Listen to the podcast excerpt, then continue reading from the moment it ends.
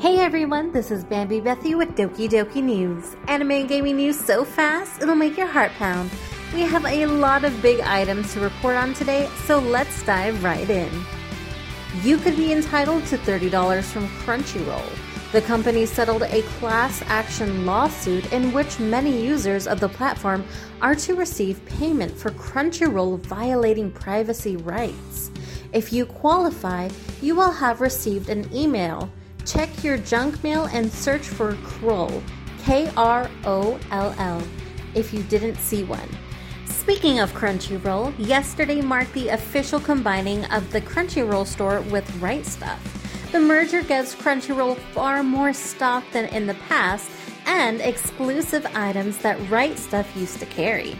The Right Stuf site now gives information about the merger and redirects to its buyer.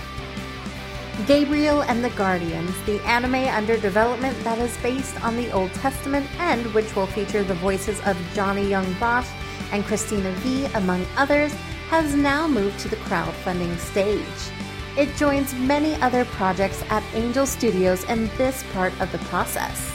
Search for Gabriel and the Guardians on BeneathTheTangles.com for more information about the series. In live action anime news, Netflix dropped a teaser for the Yu Yu Hakusho series this week, as well as a premiere date. The live action adaptation of the beloved shonen manga will debut on the streaming platform December 14.